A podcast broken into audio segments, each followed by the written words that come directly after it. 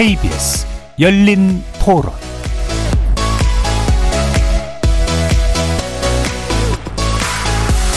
안녕하십니까. KBS 열린 토론 정준희입니다.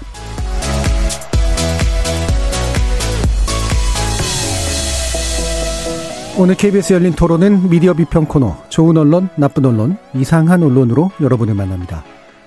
학교 폭력의 심각성을 극적으로 묘사해낸 드라마 더 글로리. 마침 오늘 후속편이 공개되면서 다시금 큰 주목을 받고 있는데요. 정순신 변호사의 국가수사본부장 낙마 사태와 불타는 트롯 출연자 하천 논란과 결합되며 더욱더 큰 이슈가 되고 있는 학폭. 과연 우리 언론들은 어떻게 보고, 보도하고 있을까요? 관련 취재를 짚어보면서 보도 과정에서 불거진 우리 미디어업계의 과제, 논논논 패널들의 눈으로 자세히 평가하고 분석해 보겠습니다. 이어지는 2부에서는 넷플릭스와 지상파의 협업이 던진 파장이 우리 방송계에 던지고 있는 화두에 대해서 고민해보는 시간 갖겠습니다. KBS 열린 토론 지금부터 시작합니다. 살아 있습니다. 토론이 살아 있습니다. 살아있는 토론, KBS 열린 토론. 토론은 라디오가 진짜입니다.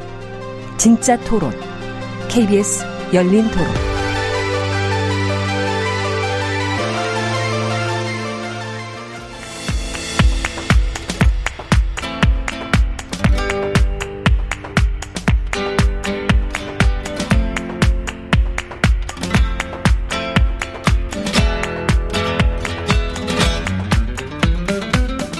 좋은 언론, 나쁜 언론, 이상한 언론?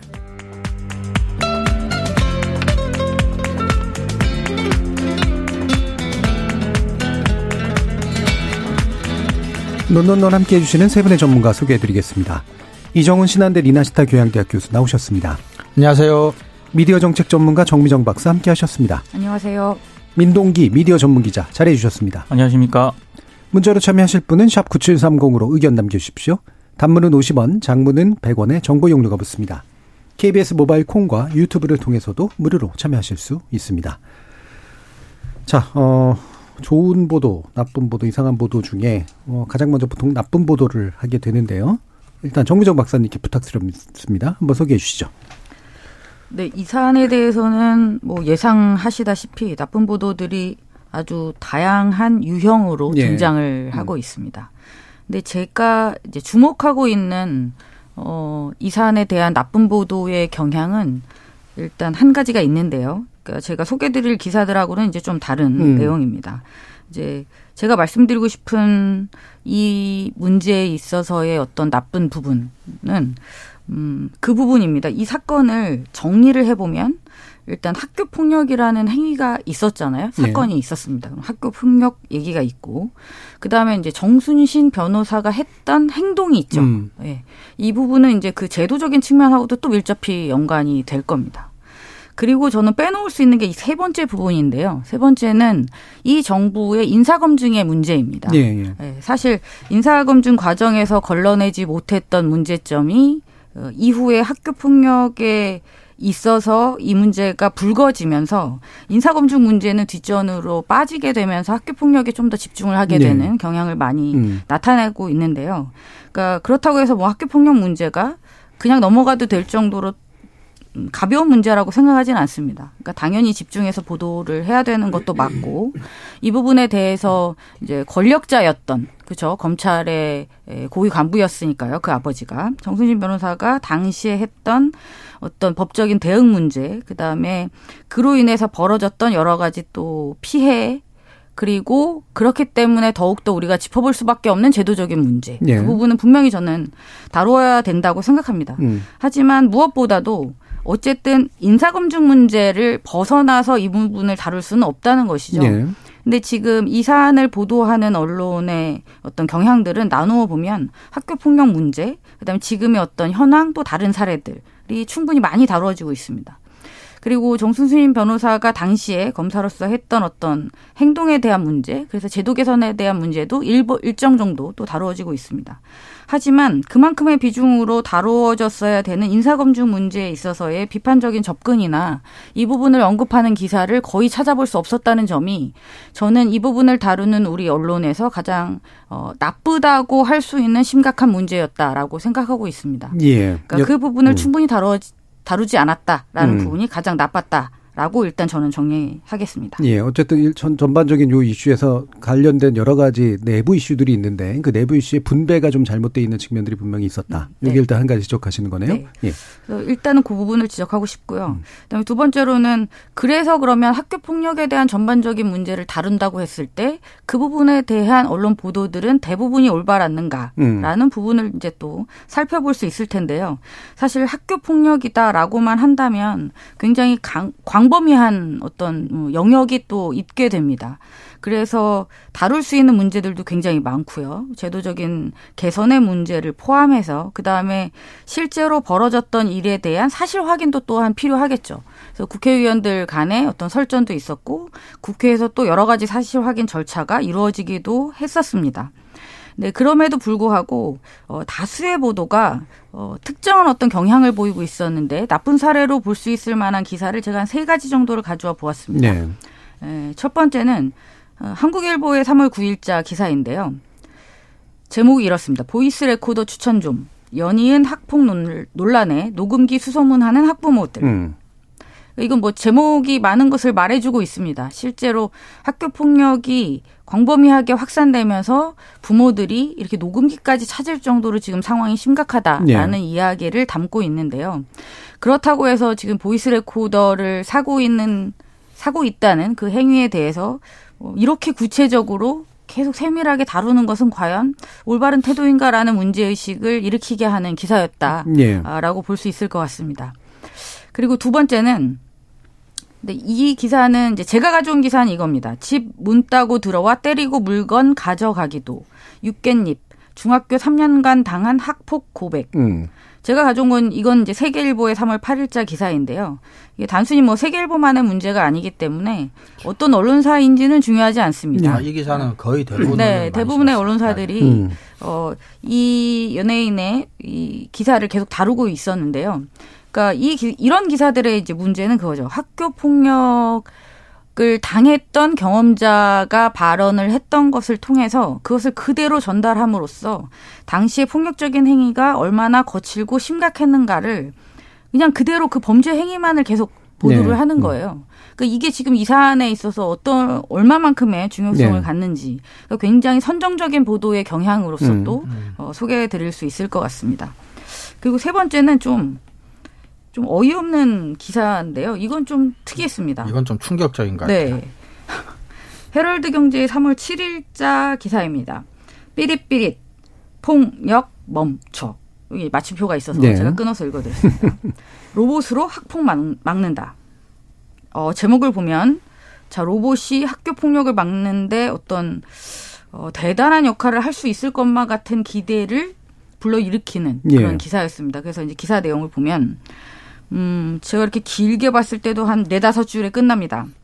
네 문장이에요, 문장이 네, 네 개. 그죠. 네. 문장은 네 문장이에요. 음. SK텔레콤이 어, 순찰 로봇을 네. 이제 개발했다는 거고요. 네. 그래서 연내 상용화에 나설 거라는 일종의 소개 기사입니다. 네, 그래서 홍보성 기사네요. 네, 네. 시범 테스트를 하겠다는 음. 이, 이 내용이 그냥 전부입니다. 이게 네. 대체 학교, 학교 폭력과 어떤 어, 관계가 있으며 그다음에 이 로봇이 실제로 학교 폭력을 막는데 어떠한 기여를 할 수 있을지는 전혀 상관이 없어 보이는 어, 일종의 광고성 음. 음, 정보를 담고 있는 기사였다라고 볼 수 있겠습니다. 예. 사실 저는 이제 이렇게 어 그냥 사례로 샘플로 한 세 가지 정도를 소개시켜 드렸지만 이 이외에도 어, 나쁜 보도는 매우 많았습니다. 예. 그러니까 전반적으로 보면은 그래서 되게 좀 뭐랄까 이렇게 반응에 호들갑스러운 반응이랄까 이제 뭐 필요한 반응일 수도 있겠습니다만 그걸 지나치게 자세하게 소개만 하는 그다음에 연예인 위주의 가십성 선정주의 보도 음. 그다음에 엉뚱한 홍보성 기사가 이제 일종의 파도 타기라 그래야 되나요? 파도를 타고 같이 뭔가를 하는 이제 그런 것들이 좀 있었다라고 지적을 해주셨네요. 자 이종 교수님. 예, 저도 그 좋은 기사를 제가 이번에는 그 배당이 그걸 찾는 와중에 저도 한 번씩 이렇게 갸우뚱했던 기사들이에요. 네. 아, 뭐 이렇게. 근데 이런 유해 기사들이 아까 정 박사님도 말씀했지만 여기 언급된 꼭 이 언론사에서만 이게 음. 보도가 나온 건 아닌데 그러니까 전형적으로 어, 본질과 상관없는 이제 파도를 탄다고 말씀해 음. 주셨는데 그냥 그러니까 노젓는다고 네. 몇 개더 네. 붙여 올린 기사들 전형적인 것 같아요. 그래서 음. voice recorder든 뭐 로봇이든 어, 육깻잎이라고 하는 인플루언서든 사실 학폭의 본질과는 크게 상관은 없는 예. 네, 그런 어, 뭐 연관지어서 클릭을 뭐 받고자 만들어진 기사들이 아닌가 싶은 예 정도 예. 것 같습니다. 요즘 보면은 이제 그 언론사나 이런 데서 요즘 실시간 그 검색어는 이제 상대적으로 좀 약해지긴 했지만 네. 그래도 계속해서 이런 키워드나 이른바 해시태그를 붙일 만한 그런 것들에 연관해서 기사를 쓰는 이런 행태들이 그대로 드러나는 그대로 거겠죠. 드러나죠. 예. 그러니까 사실 학교 폭력은 이미 그 보도를 언론사들도 관심을 기울여서 한지는 네. 꽤 오래 됐습니다. 음. 제가 좀 요즘 들어서 좀 이해가 안 가는 거는 이 정도 이제 학교 폭력 문제가 거의 뭐 화두가 됐잖아요. 네. 굳이 정순신 변호사 사태가 아니더라도 학교 그렇죠. 폭력 문제는 아 사안이 발생할 때마다 언론들이 주목해서 보도를 해온 그런 이슈였거든요. 근데 이 정도 되면은 저는 언론사 내부에서 그냥 단순히 뭐 교육부를 뭐 출입을 한다든가 음. 정보 부처를 출입을 한다든가 뭐 교육부 담당 기자라든가 이런 쪽으로 할 문제는 아니고요. 예. 이 학교 폭력 문제를 전문적으로 이제 검증을 할 수 있는 음. 어떤 이슈가 발생을 했을 때, 그러니까 학교 폭력이 발생한 지는 꽤 오래됐고 이게 구조적인 문제라는 거는 사람들도 어느 정도 아는 거 아니겠습니까? 음. 그런데도 불구하고 이게 왜 계속 나오는가? 그 이거를 이제 언론들이 천착을 해야 된다라고 생각을 하거든요. 그러면 음. 적어도 이 문제를 전담할 취진을 별도로 좀 꾸렸어야 되지 네. 않나. 음. 이게 단발성 기사가 계속 나올 수밖에 없는 거는 그렇게 언론사들이 이 문제를 주요하게 안 보고 있다. 네. 그러니까 결국에는 불거질 때 그 이 사안을 커버하고 음. 또 그냥 잠잠해지면은 그냥 이제 평상체로 출입 체제로 넘어가는 이런 시스템이 계속 작동이 되다 보니까 네. 저는 이게 이게 이게 보도에서도 별로 개선이 안 된다라고 생각을 하거든요. 네. 그러니까 마찬가지로 지금 정미정 박사님께서 쭉 세 유형을 꼽아 오셨잖아요. 이게 어떻게 한, 한심한 듯 보이지만 지금 언론사 이 내부적으로 편제되어 있는 이런 취재 시스템 네. 출입처 상황에서는 어쩔 수 없다고 봅니다. 저는 음. 이거는. 네.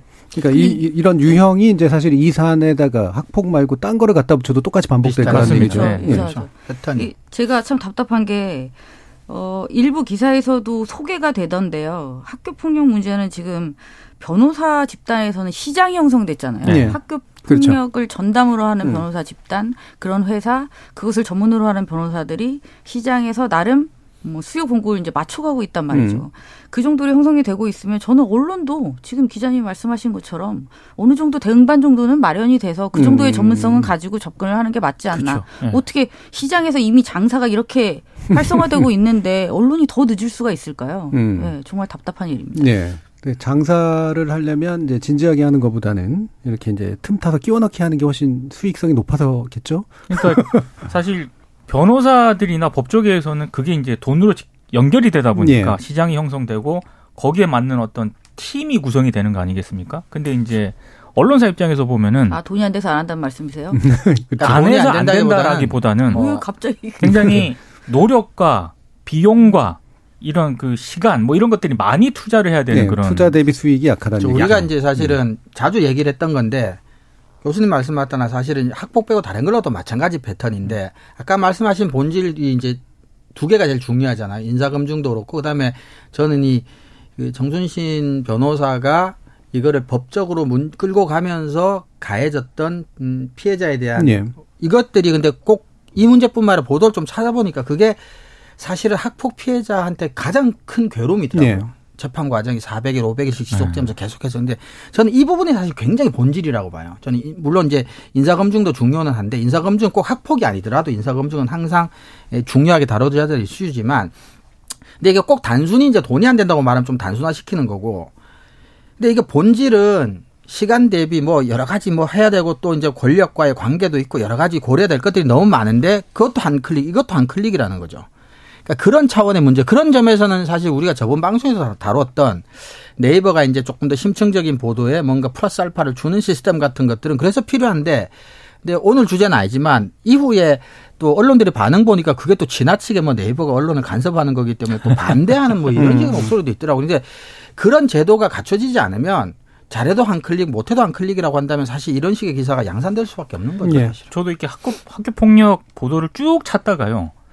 SBS가 보도하는 것 중에 눈에 띄는 게 하나 있긴 했습니다. 그러니까 정부가 교육부가 어찌됐든 학교 폭력이 발생을 하면 그거를 뭐 고등학교별로 이를테면 뭐 자사고, 일반고 뭐 이런 걸로 이제 다 통계를 내더라고요. 음. 데이터를 다 냅니다. 맞아. 그럼 이제 그거를 바탕으로 SBS가 쭉 이제 분류를 한번 해본 거예요. 통계적으로. 그래서 뭐 자치구별로 어디가 더 많고 네. 이런 거까지 딱 분류를 했더라고요. 전수조사를 한번 했더라고요. 전수조사를 한 것까지는 저는 좋았는데 그런 통계를 바탕으로 언론은 한 단계 더 들어가야 되는 음, 거지 않습니까? 거기서 끝이었어요. SBS 네. 보도. 그게 약간 안타깝긴 음. 했는데 네. 그 정도 통계가 확보가 됐으면은 저는 언론계 언론사 취재진이라면은 아까 말씀드렸다시피 그러면 이게 각 구별로 무슨 특징이 있는 건지 음. 그리고 뭐 자사고라든가 특목고라든가 이런 데서 더 많이 발생을 한다면은 네. 그럼 그 이유가 뭔지 음. 이런 것들에 대해서도 이제는 한 단계 더 들어가야 될 타임이라고 보는데 음. 사실은 거기서 그쳐가지고 조금 안타깝긴 했습니다. 예, 네. 예. 보통 이제 통계에서 그런 거를 기술적 통계라고 그렇죠. 그러는데 네. 그러니까 일단 데이터는 받아놨어. 그래서 그걸로 써. 근데 사실 그 이상 해야 되는 건 해석하고 이제 네. 거기서부터 이제 시작인데, 원인 찾고 사실은 그렇죠, 그런 그렇죠. 건데 음. 그런 것들을 잘 안 했다는 거죠. 자 그러면 정의정 박사님 정리해 주시면 저는 여전히 인사검증 문제가 배제돼 있었던 예. 보도 경향 문제가 가장 심각했다라는 음. 말씀을 반드시 좀 드리고 싶습니다. 음. 사실 학교 폭력 문제는 지금 우리도 계속 얘기를 하지만 이 사안에서 특별히 불거진 문제라고 할 수는 없고 굉장히 불행한 일이지만 이미 우리의 일상적인 어떤 문제로 깊숙이 들어와 있잖아요. 그렇다면 이 주제를 이렇게 사안별로 그다음에 범죄 행위에 대한 구체적인 묘사 아, 정도에 그치는 것이 아니라 좀 더 집중해서 다뤄야 할 문제다라는 음. 말씀과 함께 여전히 배제되고 있는 인사검증 문제에는 예. 그러니까 인사검증에서 분명히 부실함이 있었기 때문에 이런 문제가 나타나는데 인사검증 문제에 대해서 책임을 져야 될 사람들이 오히려 학폭 문제를 근절해야 된다라는 마치 그 문제를 해결할 주체인 것처럼 나서고 있는 것도 저는 상당히 말이 안 되는 부분이 많다고 생각하거든요. 음. 그 예. 부분에 대한 지적은 반드시 필요하다. 그래서 예. 앞으로라도 그러한 논의가 지속되었으면 좋겠습니다. 음. 방금 그 얘기를 해줘서 그럼 인사검증 문제하고 연관해서 좀 얘기를 해보면 이게 이제 합당한 변명인지 잘 모르겠습니다만 어, 이런 일이 있었는지를 인상검증 과정에서 걸러내지 못한 이유가 보도될 때 실명으로 보도되지 않아서 네. 그랬다라고 하는 이야기까지 있어요. 그래서 이거 이런 거는 다 그러면 실명 보도해야 되는 거냐라고 하는 좀 약간 이상한 논란으로 번진 부분이 있는데 민 기자님 좀 설명해 주시죠. 그러니까 이게 사실은 KBS가 2018년도에 네. 보도를 한 내용입니다. 음. 그러니까 그때는 이제 어뭐 민족 사관고라는 어떤 고등학교 명도 안 들어왔었고 음. 정순신이라는 그런 당시에는 검사였죠. 네. 이런 실명들이 다 이제 익명으로 이제 처리가 된 보도였는데 어찌됐든 학교 폭력 문제가 발생을 했고 이게 상당히 심각한 내용이었다. 음. 고위 검사의 자녀였다. 이런 내용까지는 보도가 된 거고 네. 이번에 이렇게 정순신 이른바 정순신 사태가 불거지게 된 거는 이제 과거 5년 전에 보도했던 거를 KBS가 일종의 다시 이제 후속 취재를 해서 네. 이제 그게 이제 정순신 변호사였다라고 이번에 음. 국가수사본부장으로 내정이 됐던 그렇게 보도를 하면서 불거진 거 아니겠습니까? 그렇죠. 그래서 이제 나왔던 얘기는 KBS의 이런 보도를 일단 긍정적으로 평가를 하면서도 예. 언론계 일각에서 나왔던 얘기는 아니 그때 그 실명으로 보도를 했으면은 음.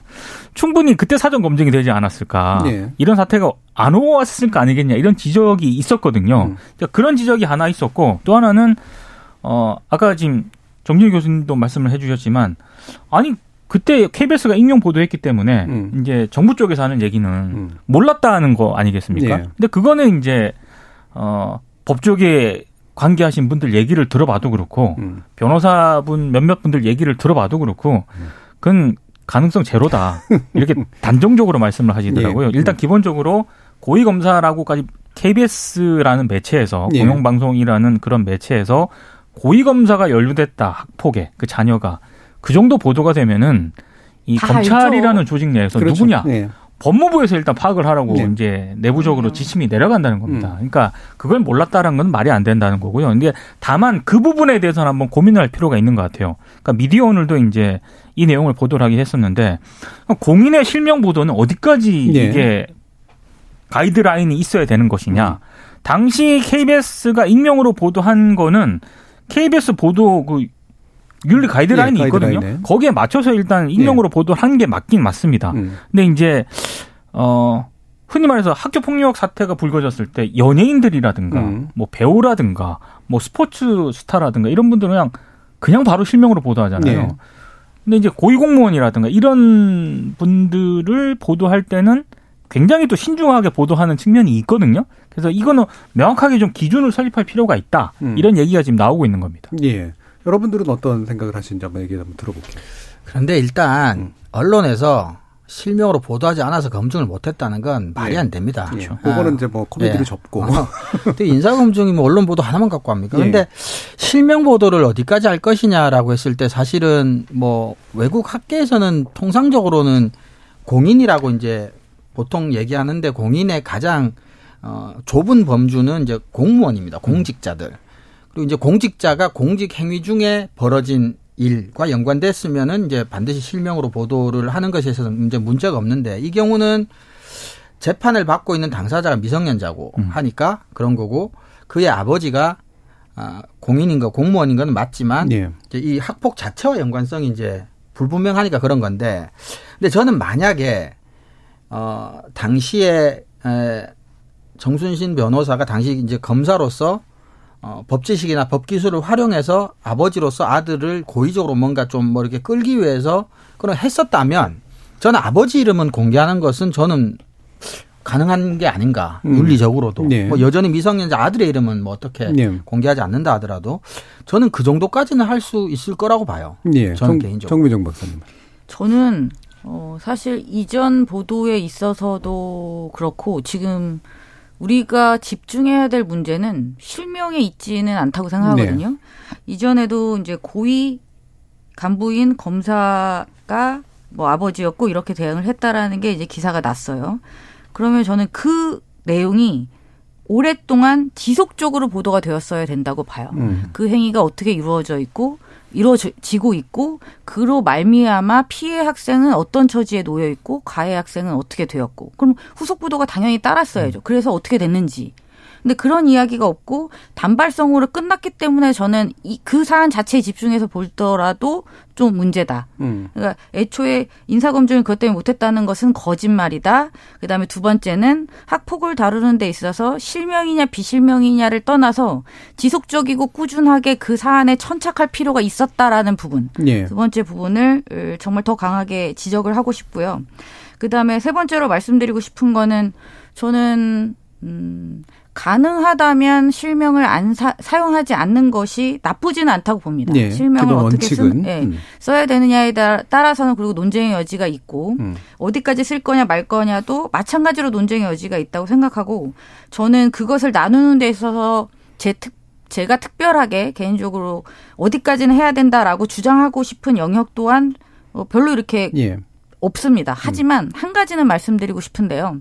연예인이나 스포츠 선수에 대한 실명이 언급되는 것은 그들이 딱히 힘을 가지고 있지 않기 때문이에요. 네. 그러니까 그거는 언론이 가지고 있는 가장 비겁한 행태 중의 하나죠. 음. 만만하게 보는 가장 약체라고 보는 음, 어떤 대상들에 대해서는 그렇게 전혀 윤리 의식이나 기준이나 가이드라인이나 분명히 존재함에도 불구하고 공인이기 때문이다라는 되지도 않을 명분을 내세워서 인권 침해라는 부분에 있어서 전혀 문제 의식 없이 보도를 하고 있는 경향 그것을 막을 수 있다면 저는 전반적으로 다 비실명이 가는 게 오히려 맞다고 봅니다. 예. 근데 이런 것 같아요. 저는 두 가지 이 이슈가 있다고 보는데 어 우리가 여기서 공인 실명 보도라는 얘기를 지금 하고 있잖아요. 근데 이 보도의 대상이 이렇게 재판이라든지 또는 명예훼손의 소지가 있는 경우와 음. 일반적으로 공인 우리가 보도할 때 네. 실명 그건 좀 다른 얘기인데 음.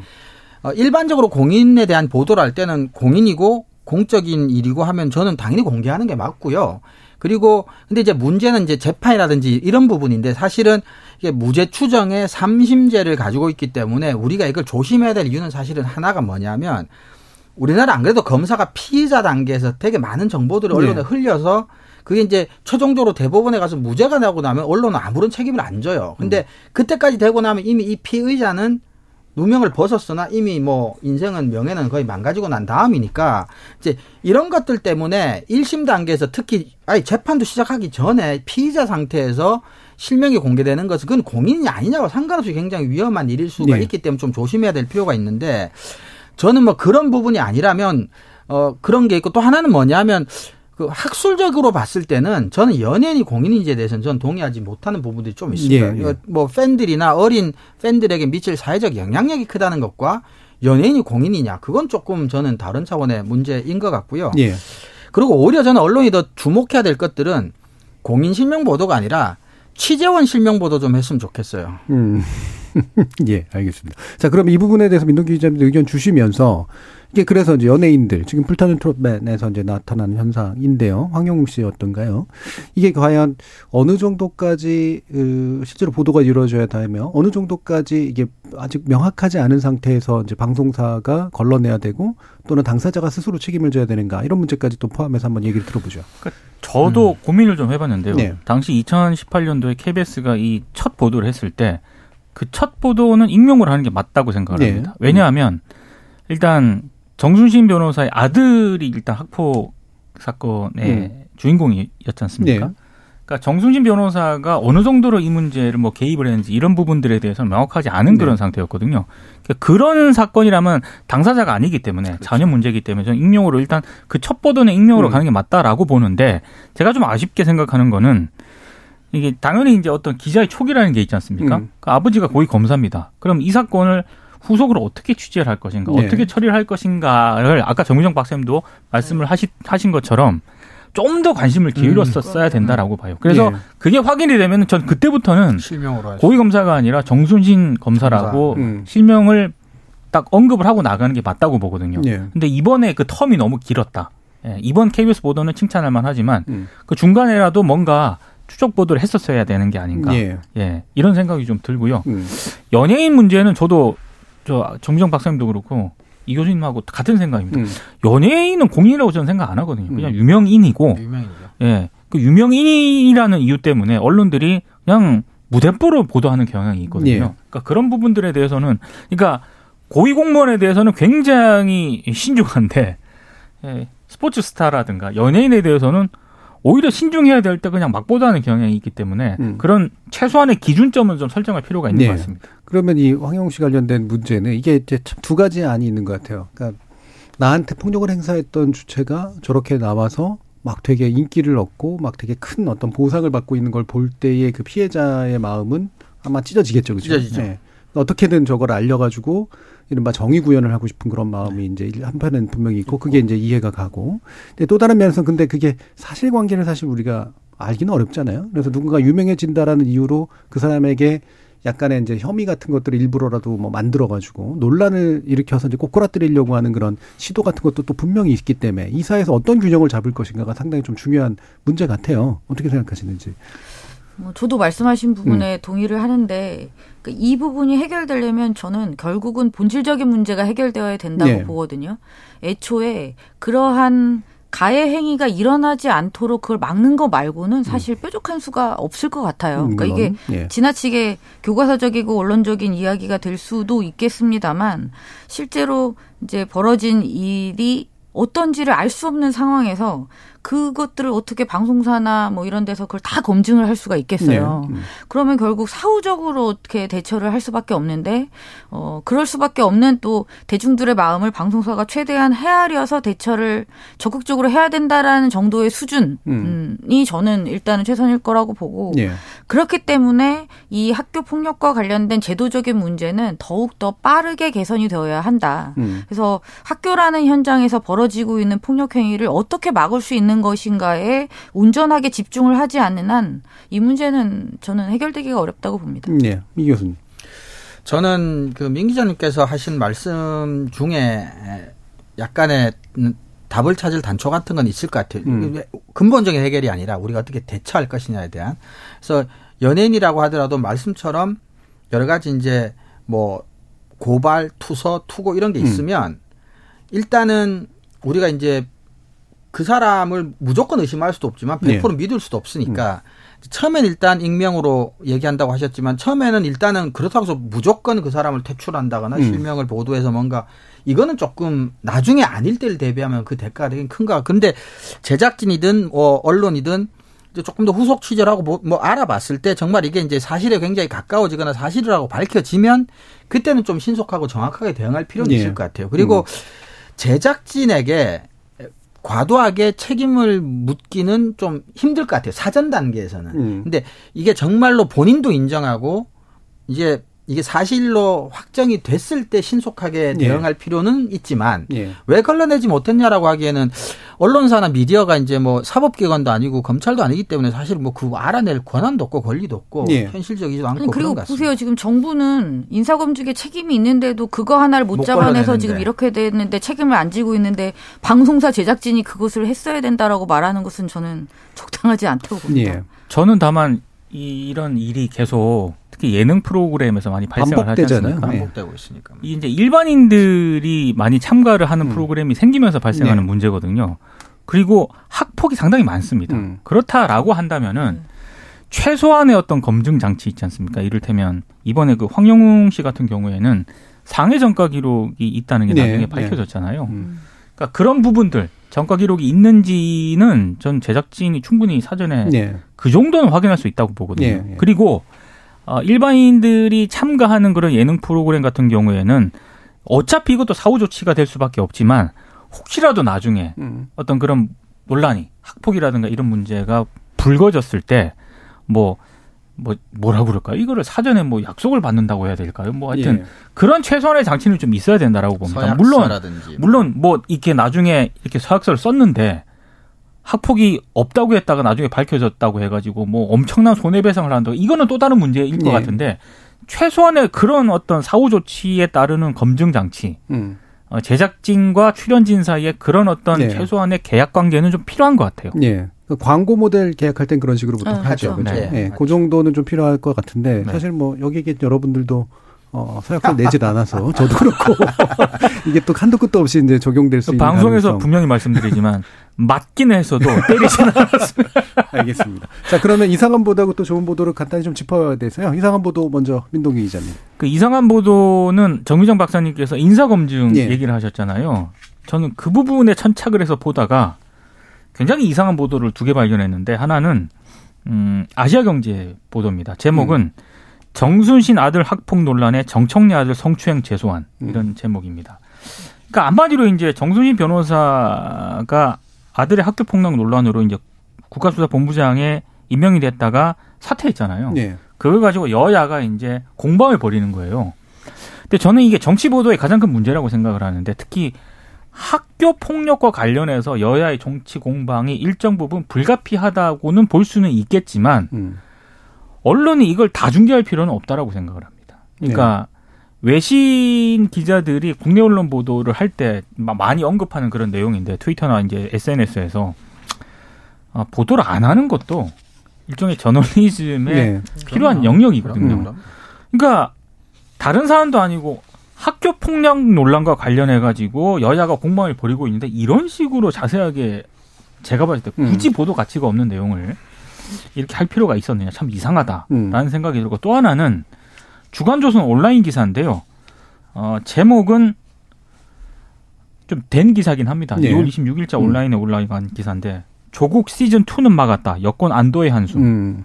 정말 쓸데없는 기사라고 생각합니다. 음. 왜냐하면 나쁜 보도 그 저 후보였습니다. 네. 네. 정순신 변호사가 자진 사임을 했기 때문에 파장을 최소화시켰다. 네. 그래서 어, 문재인 정부 때 조국 이른바 사태 음. 예, 그 시즌 2는 막았다. 그 여권이 한, 안도의 한숨을 쉬고 있다는 거예요. 음. 이게 무슨 보도 가치가 있는 거죠? 예. 안도의 한숨을 쉰 여권의 문제입니까? 그걸 보도한 언론의 문제입니까? 아니, 여권도 문제지만 이걸 안도의 한숨이라고 그냥 이렇게 예. 보도한 언론은 이거는 제가 봤을 때 도대체 무슨 생각으로 이렇게 보도를 한 건가? 예. 검증을 해도 모자랄 판에. 안도는 언론사가 한 것 같습니다. 제가 볼 때. 예. 참 이상한 잘했, 보도라고. 잘했다는 거잖아요, 지금. 음. 잘했다는 거잖아요. 네. 음. 자, 그러면 좋은 보도 이종훈 교수님. 네, 저는 그 좀 더 이제 학폭에 좀 더 집중한 보도인데요. 어, 저는 경남신문에서 어, 진화하는 학교 폭력이라는 제목으로 학교 폭력 기획 기사를 세 편을 예. 쓰는데요. 어, 첫 번째가 이제 실 실태 이제 지역 언론이니까 이제 경남을 특히 음. 이제 중점적으로 해서 두 번째는 이제 관계 회복 지원, 세 번째가 이제 해결 방안 예. 이렇게 해서 하는데 전반적으로 봤을 때 음, 굉장히 구체적인 데이터와 함께 심층적으로 음. 굉장히 기사를 잘 꼼꼼하게 어, 공력 들여서 어, 쓰고 있고 그리고 어, 이 경남신문 측에서는 지금 학폭 관련 대응에서 이제 가장 큰 문제가 너무 이제 단순 처벌 중심이다. 그래서 결국은 관계 회복이 근본적인 해결책이 나름대로 예. 사후 해결책이 아니겠냐라는 점에서 이제 우리가 흔히 말하는 솔루션 저널리즘, 문제 해결 음. 저널리즘적인 접근도 좀 취하고 있고 그래서 구체적이고 심층적이면서도 좀 문제 해결적인 그 지향까지 가지고 있으니까 굉장히 저는 이제 좀 좋은 보도다라는 예. 생각이 들었고요. 어, 또 덤으로 저희도 이제 그런 얘기 많이 했지 않습니까? 좀 지역 언론도 보도도 좋은 게 있으면 좀 소개해 주고. 네. 근데 다행히 또 좋은 보도도 지역 언론 소개해 줄 수 있어서 또 좋기도 하고 예, 예, 그렇습니다. 예, 그림도 되게 잘 그렸어요. 음. 예, 네. 예. 제가 이제 infographics 같은 걸 되게 좋아하는데, 음. 예, 그림이 지금까지 제가 봤던 신문사나 이런 데 나왔던 이 관련된 어떤 상황들을 설명하는 데서 가장 구체적이면서도 복잡한 걸 되게 잘, 어, 단순화해서 표현한 그런 그림도 굉장히 잘 만들었다는 생각이 드는데, 어, 지금 가져오신 그 신문사 같은 경우 굉장히 또 지역에서 꽤 애쓰는 신문사죠. 네. 예. 그래서 좋은 보도도 많이 하고. 네, 네. 그리고 경남의 이제 뭐 특정 도에 대해서 얘기해서 그렇지만 경남 신문도 그렇고 이제 경남 도민일보도 그렇죠. 그렇고 예. 경남 지역에서는 또 열심히 이렇게 예. 하는 지역 언론들이 좀 뭐 있습니다. 눈에 예, 띄는. 예. 뭐, 다른 지역도 물론 뭐 좋은 언론사 있습니다. 예. 민동기 기자님.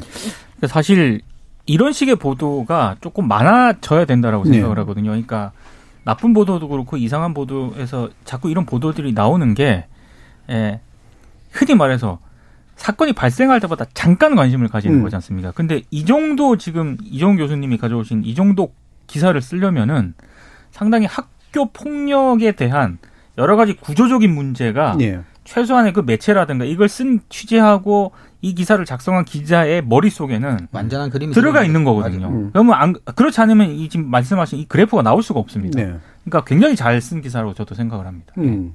그러니까 이런 거 보면서 제가 좀 느끼는 게 이제 뭐 제일 좋은 거야 이제 전문 기자들이 계속 이 네. 다뤄주는 게 제일 좋지만 계속 사람이 바뀔 수도 있으니까. 근데 이런 이런 게 좀 나름대로 데이터베이스화 돼서 뭔가 자기네들이 이거 관련 취재를 할 땐 자기네들이 예전에 어떤 종류의 기사를 만들었는지를 음, 그렇죠, 그렇죠. 사전에 파악을 해서 거기서 플러스 알파가 잘 쓰여진 기사가 있으면 플러스 알파만 해도 굉장히 좋은 기사들이 나올 것 같은데 이 정도 디지털 기사는요. 가장 또 장점 중에 하나고요. 그렇죠. 예. 네. 음. 음. 과거에 했던 자기 얘기하고 전혀 다른 얘기를 하는 경우들을 또 많죠, 방지할 수 사실은. 있고요. 예. 그래서 어, 이 경남 어, 신문이었죠. 예. 네. 예. 이 기사 같은 경우에는 여러분들도 한번 잘 참조해 보시면 우리 학교 폭력 관련된 보도가 어떤 것들을 좀 시행했으면 좋겠는가라는 부분을 좀 어, 참조해 볼 수 있는 그런 좋은 사례였던 것 같습니다. 자, 일부를 통해서 학교 폭력 관련된 최근의 보도와 함께 어, 인사검증 문제에 있어서 어떤 부분들을 제대로 좀 짚었어야 했는가라는 데 대한 이야기를 여러분들과 함께 나눠봤습니다. 여러분은 지금 KBS 열린 토론과 함께하고 계십니다. 토론이 세상을 바꿀 수는 없습니다.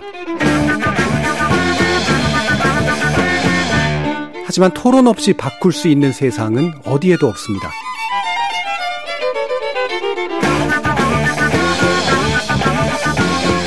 세상의 선한 변화를 갈망하는 당신. 정답이 아니라 질문의 힘을 믿는 당신. 우리 KBS 열린 토론에서 만납시다.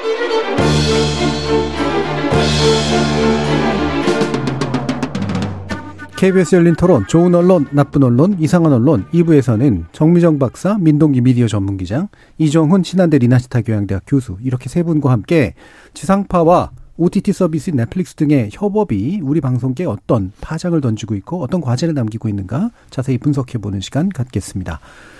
자, 뭐, 이 넷플릭스 이야기는 저희가 뭐 자주 좀 얘기를 하게 될 수밖에 없을 정도로, 어, 중요한 어떤, 어, 이슈를 던지고 있는데, 과거에는 주로 이제 드라마였고, 최근에 예능으로 좀 퍼졌다가, 교양 다큐 쪽에서도 지금, 어, 새로운 면모들이 좀 나타나고 있죠. 대표적으로 이제 피지컬 백, 어, 그러니까 이제 스포츠 쪽이고요. 나는 신이다. 라고 하는 거 최근에 이제 사이비 종교 관련된 그런, 어, 일종의 탐사 다큐멘터리 프로그램인데, 이 특징이 이제 둘 다 지상파에서 제작진들이 자신의 채널을 통해서 하기보다는 넷플릭스하고 이제 협력해가지고 넷플릭스로 공개를 하면서 상당한 주목을 받았던 작품이라고 하는 거죠. 세 분들 한번 감상편 한번 들어볼까요? 예. 네, 먼저 민동기 기자님. 어, 사실 저는 나는 신이다는 음 3편까지 보다가 중단했습니다. 네. 민동 기자님 원래 좀 마음이 약하시죠. 예. 아, 약한 게 아니고 좀 아, 뭐라 그럴까요? 네. 계속해서 보기가 너무 어렵고요. 예. 그래서 어, 한 3일에 걸쳐서 계속 보려고 했었는데 음. 결국에는 3편에서 더 이상 진행을 못 해가지고요. 예. 어, 좀 보기가 힘들었고 그래서 음. 아마 얘기를 하더라도 제가 본 그 그 한 3편 중반 정도까지만 음. 본것 얘기를 말씀을 드리면은 어, 보통 이 정명석이라는 사람과 관련해서는 SBS 그것이 알고 싶다에서 오랫동안 그랬죠. 이 문제를 네. 다뤄왔었고요. 저도 이제 그것이 알고 싶다를 통해서 이 문제를 좀 안다고 생각을 했었는데 음. 어, 넷플릭스에서 공개된 나는 신이다를 한 3편 중반까지만 봤는데도 불구하고 네. 모르는 게 더 많았구나라는 음. 생각이 좀 들었습니다. 의외로 피해자들이 생각했던 것보다 더 많았고 네. 그 피해 강도가 매우 심각했다 이렇게 생각이 좀 들었고요. 음. 그리고 이제 MBC의 그 physical 관련 그 음. 부분은 음. 듬성듬성 봐서 제가 이게 쭉 보지는 못했고요. 예. 듬성듬성 봤는데 어, 그런 생각이 좀 들었습니다. 예. 아 이게 MBC에서는 절대 전파를 못 하겠구나. 음. 그러니까 MBC뿐만 아니라 지상파를 통해서는 이거는 내보내는데 한계가 있겠다. 예. 아, 그래서 어떤 그, 뭐, 플랫폼? 음. 플랫폼을 바꿔서 음. 지상파 예능 PD들이라든가 이런 분들이 시사교양 PD들이 가지고 있는 어떤 갈증 이런 게 예. 에, 스테이션을 바꾸든지 음. 아니면 뭐, 어, 여러 가지 이제 지상파에서 하지 못한 거를 이쪽을 통해서 좀 뭐 표현해 보고 싶은 그런 예. 욕구가 있는 게 아닐까라는 예. 생각이 좀 들었습니다. 피지컬북은 왜 지상파에서는 못 틀 것 같다고 보신 음. 거예요? 어, 어느 정도는 틀겠지만, 어, 넷플릭스 공개된 그 정도의 어떤 그런 화면과. 말을, 예, 돌리고 계세요. 그러니까 무슨 말을 하고 싶으신 거예요? 왜, 왜, 예. 왜? 어떤. 그러니까 아무래도 이제 그 적나라하게 나오지 않습니까? 아, 뭐가? 몸매라든가 피지컬이라든가 이런 네. 게또 부딪히기도 음. 하고 이러는데 네. 음. 아, 그런 거를 아마 지상파에서는 네. 어, 좀 PD들 스스로 아마 스스로 음. 제약을 하려는 어떤 그런 게 있을 거예요. 예. 제가 이제 얘기하고 싶은 거는. 음. 근데 씨름 못 보시겠네. 그러니까 이제 넷플릭스 같은 예. 경우에는 예. 이게 씨름은 괜찮은데 예. physical이라는 어떤 주제를 가지고 예. 만약에 그 넷플릭스에 있는 거를 MBC나 뭐 지상파에서 방송을 했다.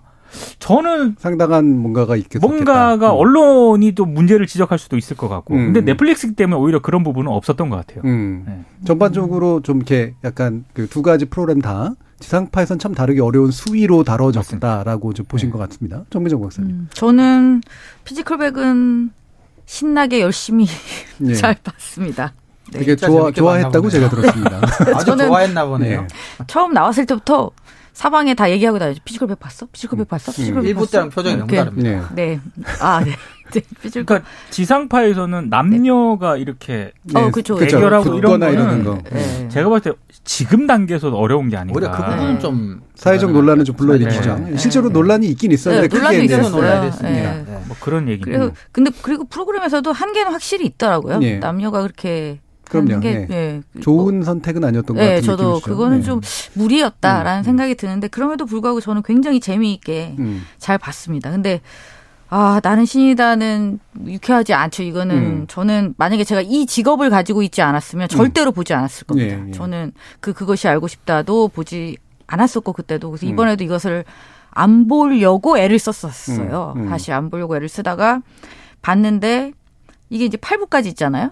근데 사실 1, 2, 3부가 제일 악랄합니다. 네. 그러니까 기자님은 잘못 보신 거예요. 차라리 그 뒤가 더 나으셨을 거예요. 3부까지 음. 버티셨을 네. 것까지. 아니, 아니 다 볼 수 있습니다. 보, 그 보통 시리즈를 볼 때 1부부터 보지 않습니까? 아, 그렇죠, 그렇죠. 그렇긴 네. 하죠. 근데 이게 어쨌든 토막이니까 이게. 네, 네. 근데 저 저도 1, 2, 3부만 봤어요. 음. 1, 2, 3부만 정말 정말 직업이라서 봤죠. 어, 정말 꾹꾹 참으면서 어, 받고, 어, 그날은 밥을 먹을 수가 없었습니다. 음, 아무래도 네. 여성이시니까 더 그런 면들이 있었겠죠. 아, 네. 음.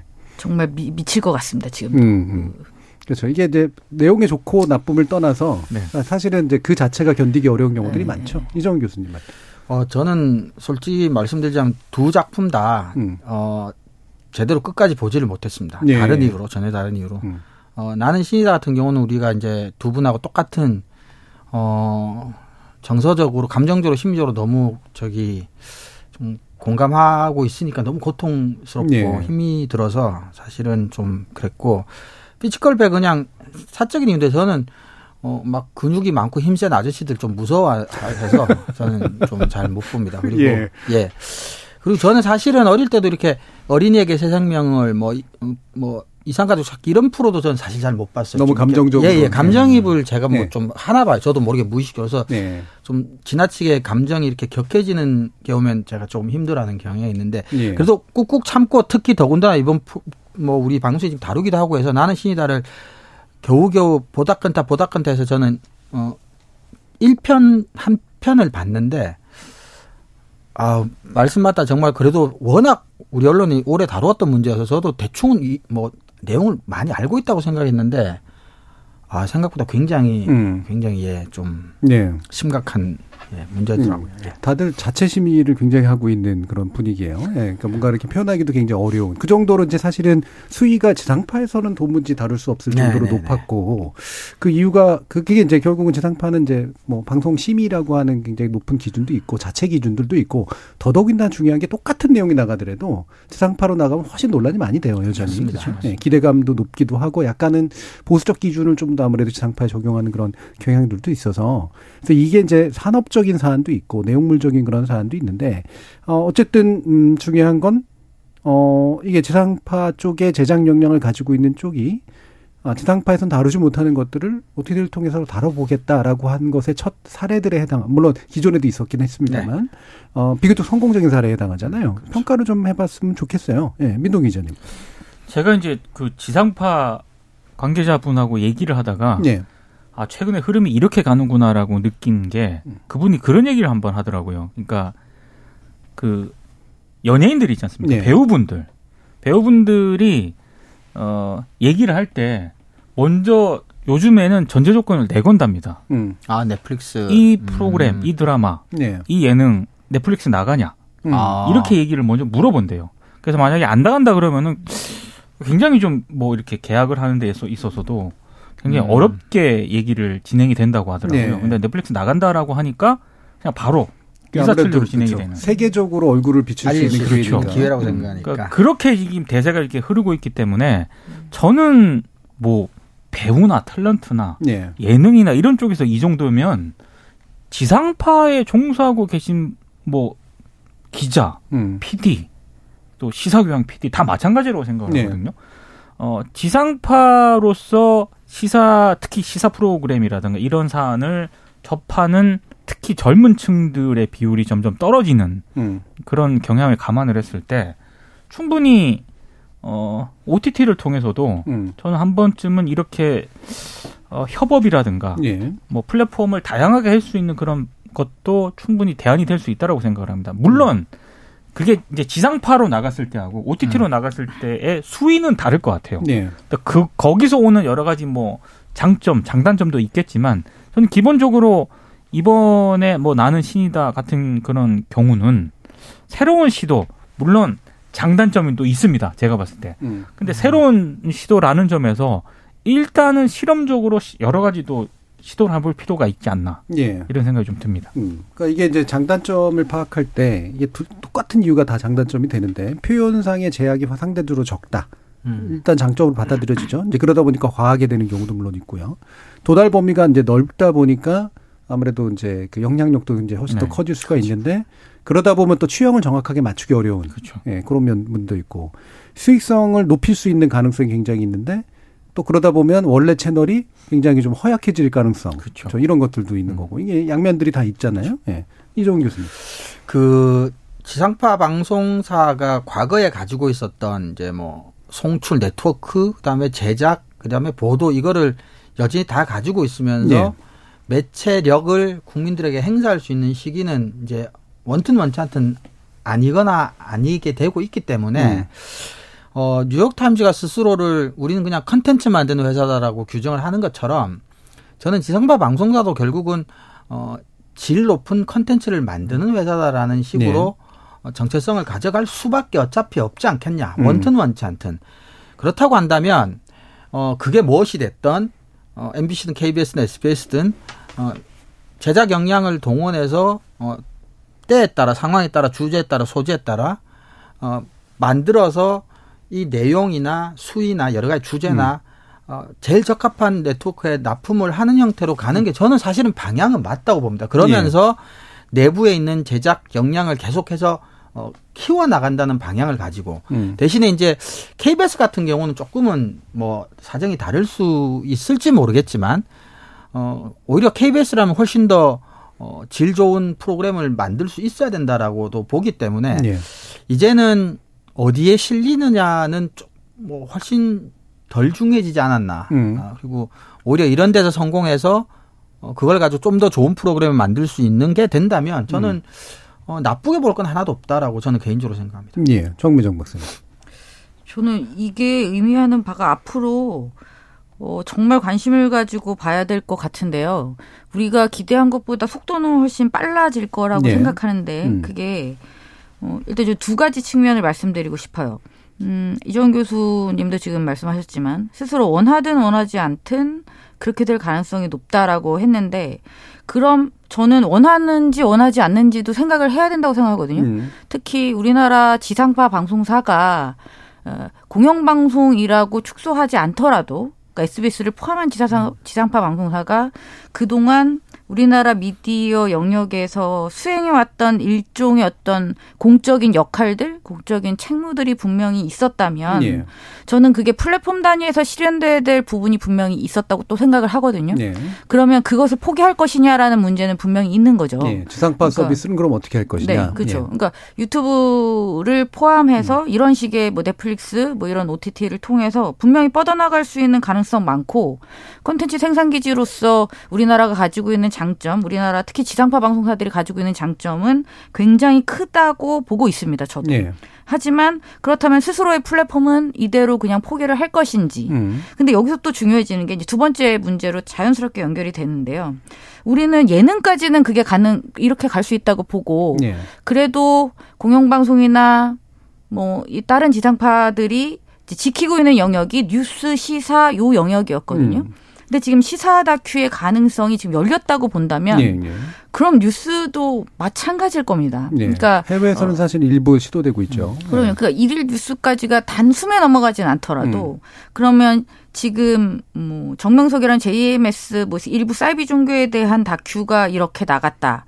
그러면 일상적인 우리나라의 정치 이슈에 대한 거라고 안 나가리라는 보장이 없죠. 그럼요. 그러면 엄청난 속도로 이쪽이 만약에 열린다고 보면 지금 정부가 고민하고 있는 방송통신위원회, 방송통신심의위원회의 구성 여야의 음. 어떤 이, 이게 얼마나 지금 정말 이게 안 맞는 거죠. 시대는 네. 이미 저기까지 가고 있는데 그러니까 이 제도적인 논의 역시 이 추이에 맞춰서 좀 더 빠르게 음. 그리고 조직 개편, 정부 조직 개편이라는 것도 좀 더 빠르게 이루어져야 돼요. 네. 그러니까 지금 시사 다큐를 다루니까 바로 이제 기자들이 또 이걸 어떻게 바라보냐면 그럼 심의 문제는 어떻게 할 거야? 음. 아니 그 기구들이 정리가 안 되고 법제가 정리가 안 됐는데 당장 심의부터 할 수는 없습니다. 그럼요. 네. 음.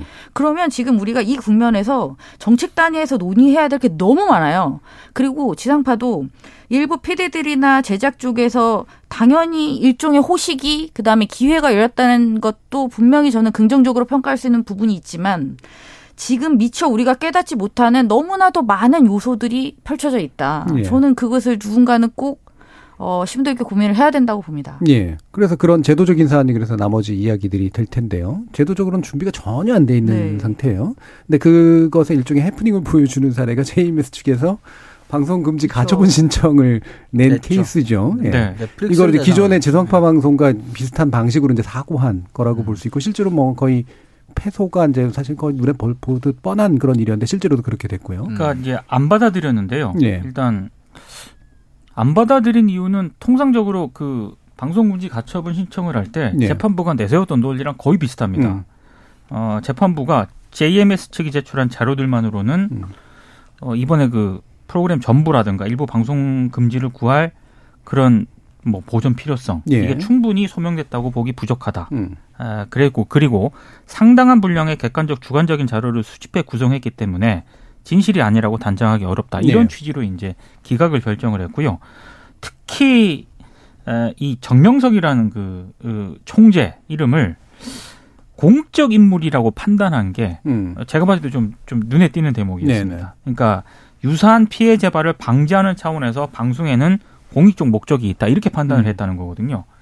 그러니까 모르겠습니다. 넷플릭스라는 그 OTT라는 플랫폼의 다큐 시리즈도 굉장히 많거든요. 네. 저는 그 다큐물에도 좀 굉장히 좀 quality가 있는 그런 프로그램도 상당수 있다고 생각을 합니다. 네. 예, 이게 오히려 넷플릭스의 다큐멘터리 장르가 상대적으로 주목을 덜 받아서 그렇지 음. 굉장히 호평할 만한 그런 프로그램이 많다고 생각을 하는데 거기에 이제 OTT 넷플릭스를 상대로 방송 금지 가 처분이라는 음. 좀 이게 이게 처음에는 이게 제기를 한다 그랬을 때 이게 맞나? 예. 저는 생각이 들었거든요. OTT에 우리로 따지면은 적확한 용어인지는 모르겠습니다. 이게 업데이트 한다는 건데 음. 업데이트를 하지 말라고 지금 이게 가처분 신청을 낸 거잖아요. 네. 이게 좀 뭔가 안 맞다는 생각이 좀 들더라고요, 네. 저는. 그러니까 이 부분이 이제 사실 방송이란 말을 썼지만 원래 또 출판 금지 가처분이라는 게 있잖아요. 네. 그러니까 공적으로 만약 공개 금지를 요구한 그렇죠. 사실은 그런 케이스라고 네. 볼수 있죠. 음. 음. 근데 어떻습니까? 저는 사실은 이제 넷플릭스를 대상으로 심의 얘기를 했을 때 제일 먼저 떠오른 건 네. 그거였거든요. 상당히 뭐 원론적이고 이론적인 얘기지만 지상파 방송은 불특정 다수를 향해서 전파를 쏘니까 그렇지만 넷플릭스 같은 경우는 어, 스스로가 원해서 회원 가입을 하고 어, 연령을 통해서 시청할 수 있고 없고가 이제 등급 판정을 받아서 들어오잖아요. 네. 그러면 이 프로그램은 내가 원해서 본 거라는 거죠. 이것하고 그냥 불특정 다수에게 이제 뭐 지상파를 통해서 전파된 내용을 내가 원튼 원치 않든 텔레비 틀면 나와서 보게 된 상황하고 어, 심의나 여러 가지 이런 것들은 조금 또 다른 사정이 저는 음. 있지 않을까 싶은 생각도 예. 들거든요. 예. 그리고 일괄적으로 이게 시사면, 뭐 보도는 사실 좀, 좀 다른 차원이라고 보지만 우리가 이제 다큐멘터리가 어, 스트레이트 뉴스하고는 사실 성격이 다른 유형의 예. 장르기 때문에 음. 그리고 이렇게 회원제로 운영되는 이런 플랫폼에서 모든 프로그램을 어, 동일하게 그렇게 잣대로 심의를 하는 게 정당한지에 대해서도 저는 약간은 의문이 좀 들긴 예. 했습니다. 그러니까 아까 제가 이제 공개 금지가 처분이다라고 얘기한 이유는 기존 사법 체계 안에서는 그 정도로는 그냥 받아서 뭐볼 수는 있는데 음. 기존의 법을 바꾸지 않더라도 근데 이게 이제 방송이라는 영역에 포함되느냐 그래서 방송통신 심의의 음. 대상이 되느냐 이건 또 이제 별개의 문제잖아요. 이건 사법적 처리 영역이 아니기 때문에 그럼 이제 법령이 이제 필요하고 거기에 맞는 기구가 필요한데 현재 심의 기준으로 보면은 이른바 이제 공연성이라고 이제 부르는 거죠. 이정훈 교수님 말하는 게. 그러니까 아무나 그냥 갑자기 그냥 볼 수 있게 되는 거. 내가 원하지 않더라도. 이 부분이 전통적으로 굉장히 중요한 심의의 어떤 문턱 같은 거였었잖아요. 요즘 넷플릭스나 이런 거 보면은 누구나 다 만약에 넷플릭스를 보고 있다면 딱 띄웠을 때 맨 앞에 띄우는 화면들이 생겨버린 말이단 말이에요. 근데 이거는 거의 딱 TV를 켜면 채널에서 그냥 뭐가 확 하고 보여지는 거하고 되게 유사해져 버렸거든요. 그래서 이게 기존의 방송 법령으로는 안 되겠지만 뭔가 이렇게 그 방송법령 확장할 가능성도 일부는 좀 있겠다 이런 생각도 좀 들어요. 네, 네. 저도 네. 정민정 박사. 가능할 것 같습니다. 음. 그리고 저는 이제 심의를 떠나서 이제 고민은 되더라고요. 이 나는 신이다를 보면서 어, 그 다루고 있는 내용 소재가 특히 성범죄에 초점이 많이 맞춰져 네. 있었잖아요. 그다음에 어, 정명석이라는 일종의 교주에 또 어, 초점이 맞춰져 있고 그러다 보니까 어 사실 음 특히 성범죄를 다루는 그리고 또 뭐 성범죄뿐만이 아니라 어, 범죄 행위를 다루는 수많은 다큐에서 하지 말아야 될 것으로 어, 많이 이야기됐던 것 중에 하나가 범죄 장면을 지나치게 세세하게 묘사하지 말 것. 예. 그렇죠? 그래서 보는 시청자들로 하여금 어, 그런 어떤 불쾌감을 너무 많이 갖게 하는 묘사를 하지 말 것. 그다음에 재연을 통해서 특히 그런 것들을 묘사하는 것은 많이 터부시 되어 왔었습니다. 네. 근데 이 나는 신이다를 보시면 아시겠지만 그 하지 말라는 모든 행위를 다 하고 있어요. 음. 네, 범죄 행위가 굉장히 구체적이고 세세하고 반복적으로 어, 묘사가 되고 있고 재현되고 있고 음, 그렇죠. 그다음에 재연이 되고 있죠. 네, 배우들을 사, 어, 이용해서 음. 어, 당시의 상황을 굉장히 구체적으로 또 묘사하면서 재연이 계속 이루어집니다. 그다음에 어 모자이크 그러니까 블러 처리가 되어 있지 않은 어, 노출이 또 동일한 장면이 반복적으로 또 계속 나오고. 또 제시되기도 하고요. 그래서 일부는 불필요하지 않냐, 이제 표현이 어, 지나친 부분이 있지 않냐라는 지적도 또한 나오고 있는데요. 그래서 저는 그게 좀 고민이 되더라고요. 그럼에도 그 모든 지적도 다 일리가 있고 예. 함에도 불구하고 그리고 저도 문제의식을 느껴요. 그걸 굳이 이렇게 똑같은 화면을 반복해서 할 필요는 없지 않았나라는 음. 생각도 하면서도 근데 또 이해가 되는 측면이 있는 거예요. 예, 예. 이 이슈를 다루면서 이렇게까지 표현하지 않았다면 그러니까 이 프로그램 특히 1, 2, 3부의 어떤 목적이라면 음. 어, 어떤 식으로라든지 시청자들을 최대한 끌어들여서 널리 알리는 것을 목적으로 할 때 이 기술적인 요 방법이 분명히 효과적이었다. 예. 라는 부분은 저는 인정을 합니다. 그리고 저는 제작자가 그 부분을 매우 많이 염두에 두고 제작을 했을 거다라고도 생각합니다. 그래서 물론 결과론적인 이야기일지 모르겠지만 저는 그 생각을 완전하게 거부하거나 반대할 수는 없다고 음. 생각해요. 예, 예. 이 모든 무리수와 정말 구역질 나는 장면들에도 불구하고 그럼에도 저는 의미가 있었던 있었다라고 인정할 수밖에 없고 그다음에 이제 하지만 또 논쟁적이기는 하다라는 생각은 듭니다. 음. 하지만 그럼에도 불구하고 제가 아쉬운 건 또 있거든요. 이 나는 신이다를 보면서 그 표현 방법이나 재현이나 그 모든 그릇되었다고 평가받았던 모든 방법들을 다 동원한 것을 일정 정도 그냥 수용한다고 치더라도 아쉬운 부분은 어, 그 이외의 부분이 지나치게 많이 배제되어 있다라는 예, 부분이죠. 그 이외의 부분이요. 예, 예. 음. 그러니까 그 이외의 부분이라는 것은 자 정명석이 감옥에 있을 때조차 가능했던 예, 범죄 행위, 그렇죠. 구조적인 문제죠. 음. 상황에서도 가능했던 그, 그 행위들은 분명히 굉장히 다수의, 굉장히 많은 수의 음, 조력자들이 있었던 것이고, 그러면 집단 범죄적인 성격이 굉장히 예. 강한데, 그것을 이런 개인에게만 집중하는 것은 온당한가. 그 다음에 이 돕는 세력들이 이 사회 각계의 지도층에까지 퍼져 있다고 한다면, 그것은 어떻게 가능하며, 음. 그렇죠? 그다음에 그것이 지금 어떤 식으로 조직화되어 있고 그것이 어떻게 앞으로 또 흘러갈 것인가라는 부분은 결코 간과해서는 안 되는 부분이라고 보거든요. 근데 예. 그 부분은 철저하게 배제돼 있는 게 저는 많이 아쉬웠습니다. 예. 그러니까 상대적으로 이제 표현의 수위를 조절하는 것 문제 외에도 그러니까 부대, 그러니까 되게 부패나 권력적 부패나 비호 구조 같은 것들에 충분한 분량을 할애할 그렇죠. 수도 있었을 텐데, 그건 왜 상대적으로 적었을까? 그런 부분. 저는 그거는 그 넷플릭스라는 플랫폼을 선택을 했을 때 예. 당연히 그거는 한, 한계가 있다고 생각을 합니다. 네. 특히 어, 나는 신이다 같은 경우에는 뭐 취재진이 취재를 한 제작진이 분명히 있었죠. 근데 있었 있었지만 그런 구조적인 문제를 어, 다 담기 위해서는 예. 그 나는 신이다에 투입됐던 제작진 정도만으로는 저는 그거를 담기는 어렵다고 생각을 합니다. 음. 그래서 저는 제 생각도 이제 저는 3편 중간까지만 보다가 끝까지 보지는 못했지만 그 뒤로는 그런 부분까지 담아내려면은 그 넷플릭스라는 그런 어떤 플랫폼을 이 선택한 거는 일종의 저는 충격요법이라고 생각을 하거든요. 네네.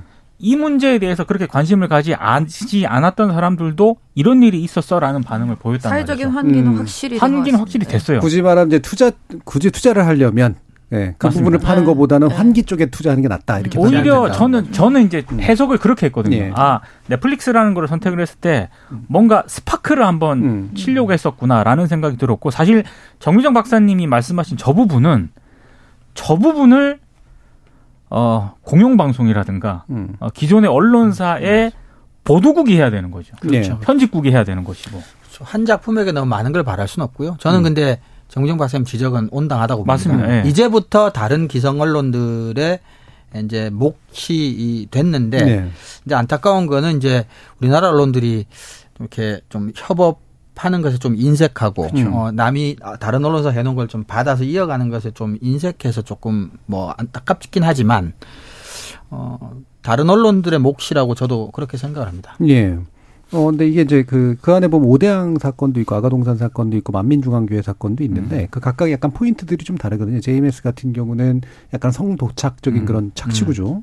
오대양 같은 경우에는 왜 이런 사, 사건이 살이니까 아닐까 이 부분에 대한 네. 약간의 미스테리적인 요소. 아가동산이나 만민중앙교회 같은 경우에는 그 안에 있는 이제 권력적 구조라든가 이런 부분들을 약간 포인트를 두었던데 그래서 약간씩 다른데 결과적으로 전체적으로 비슷한 거는 이게 누군가의 비호에 의하지 않고서는 음. 일어날 수 없는 일들인데 그 부분은 다 이제 빠져 있는 측면들은 좀 네. 있긴 있어요. 근데 그게 우리 언론사들한테 던져주는 과제다라고 여러분들은 지금 해석을 하시는 거죠. 네. 네. 민 기자님. 그러니까 오히려 지금 이렇게 넷플릭스가 시사 다큐라든가 이런 쪽 아까 정미정 박사님은 네. 이러다가 뉴스까지 뭐 OTT로 대세가 넘어가는 것 아니냐. 저는 어, 그렇게 갈 수도 있는데 결국에는 이번에 나는 신이다를 통해서 아 이게 어느 정도 역할 분담이 가능할 것 같다라는 생각을 저는 하게 된 이유도 한계가 분명히 있지 않습니까? 그리고 솔직히 선정적인 논란 이런 것들에 많이 포인트를 맞춰서 나는 신이다 문제를 언론들이 보도를 하고 있거든요. 네. 근데 저는 그것보다는 어, 저는 그런 논란은 불가피하다고 보고요. 오히려 어, 나는 신이다가 다루지 못했던 저널리즘적인 측면이 분명히 있거든요. 네. 이거를 국내 언론들이 이제 다뤄야 된다라고 생각을 합니다. 음. 이거는 이제 과제로 남겨진 거죠. 네. 그러니까 그거는 당연히 어 넷플릭스라든가 이런 OTT에게 넘길 문제가 아니라 네. 기존의 저널리즘 영역에서 충분히 다룰 수 있는 영역이거든요. 음. 그리고 OTT에서 관심이 있는 것도 아니고 미국 음. 본사 넷플릭스가 한국에 뭐 그런 그러니까요. 예, 왜, 뭐 왜 그런 기능을 굳이 넷플릭스에게 음. 요구를 할 필요도 없는 거고요. 네. 이거는 그냥 우리가 하면 되는 거예요. 우리 언론이 네. 야죠 우리 언론. 안 할 걸요? 아니, 그러니까 하도록 해야죠, 이제. 요번에 그, 어, 이 사건, 특히나 제이메스 같은 경우에 확실히 그, 그 글로벌하게 도달 범위를 가지니까 장점이 네. 생긴 게 어, JMS가 해외 지부들이 되게 많거든요. 네. 우리나라 또 사이비 그 종교들이 해외 많이 진출해 있는데 맞아요. 해외에서 비로소 이 부분을 인지하기 시작한 그렇죠. 측면들 네. 이런 것들도 굉장히 음. 큰 저널리즘적 효과 같은 것들이 분명히 있었던 것 같아요. 자 김호식님께서 제 생각에는 이 다큐멘터리의 포인트는 점잖게 만들어서 아무도 안 보고 묻히는 게 아니라 그렇죠. 역으로 논쟁을 일으켜서 많은 시청자가 보게 만들고 사이비 교주에 대한 경각심을 일깨운 데 있는 것 같습니다라는 말씀 주셨는데 그것도 저희들이 또 동의할 수 있는 충분히 그런 부분인 것 같습니다. 지금도 보면은 이제 그 YTN이나 뭐 이런 이제 그 보도 채널들에서도 요즘은 네. 좀 받아서 지금 이야기들 을좀 맞습니다. 만들고 있긴 하는 것 같은데 네. 추가 취재는 잘 하는 것 같지는 아직은 네. 않아요. 근데 그게 사실 종교 권력은 되게 쉽지 않지 아, 않습니까? 아, 그렇습니다. 예. 네. 그러니까 만민중앙교회 사건도 아니지만 MBC가 겪었던 예. 음. 방송 중단 사태 같은 것들도 있었잖아요. 그렇죠. 난입해가지고 막 벌어진 일들이나 이런 것들. 이번 건 때문에 옛날에 KBS가 보도한 리포터가 다시 소환이 되기도 했었거든요. 예. 조선일보 뭐 기자라든가 예. 동아일보 편집국의 신도들이 또 쳐들어갔었죠. 예, 예. 그런 것들이 잊혀졌다가 다시 소환이 되는. 예. 네. 그래서 알고 보면 우리가 어 사실은 여러 가지 그 숨겨져 있는 권력들이 있는데 이 부분을 정말 용기 있게 건드려서 사회적인 이슈로 바꿔내는 게 얼마나 사실은 쉽지 않은 일인가. 과거에 MBC가 사실은 꽤 힘이 셌던 지상파 방송사임에도 불구하고 그와 같은 그렇죠. 사태를 당했었잖아요. 그렇죠. 지금의 지상파 영향력으로는 사실은 그렇죠. 어쩜 더 두렵고 어려운 일일 수도 있는 거죠. 아마 음. 폭파당하고 진짜 음. 그럴 것 같아요. 그러니까 저희가 제가 이 다큐멘터리 보면서 또 느꼈던 게 실제로 집단 린치를 하잖아요. 네. 그리고 다치고 죽고 음. 막 이렇게 되잖아요. 어떻게 이 나라의 공권력은 도대체 뭘 하고 있냐는 그렇죠. 거죠. 예. 그 정도는 당연히 보호를 했어야 되는데 음. 저는 그 문제 역시 꼭 반드시 짚고 넘어가야 될 것 같습니다. 그렇습니다. 자, 오늘 KBS 열린 토론 논논논 순서는 이것으로 모두 마무리하겠습니다. 오늘 함께 해주신 민동기 미디어 전문 기자, 신한대리 이나시타 교양대학 이종훈 교수, 정미정 박사 세 분 모두 수고하셨습니다. 감사합니다. 고맙습니다. 고맙습니다.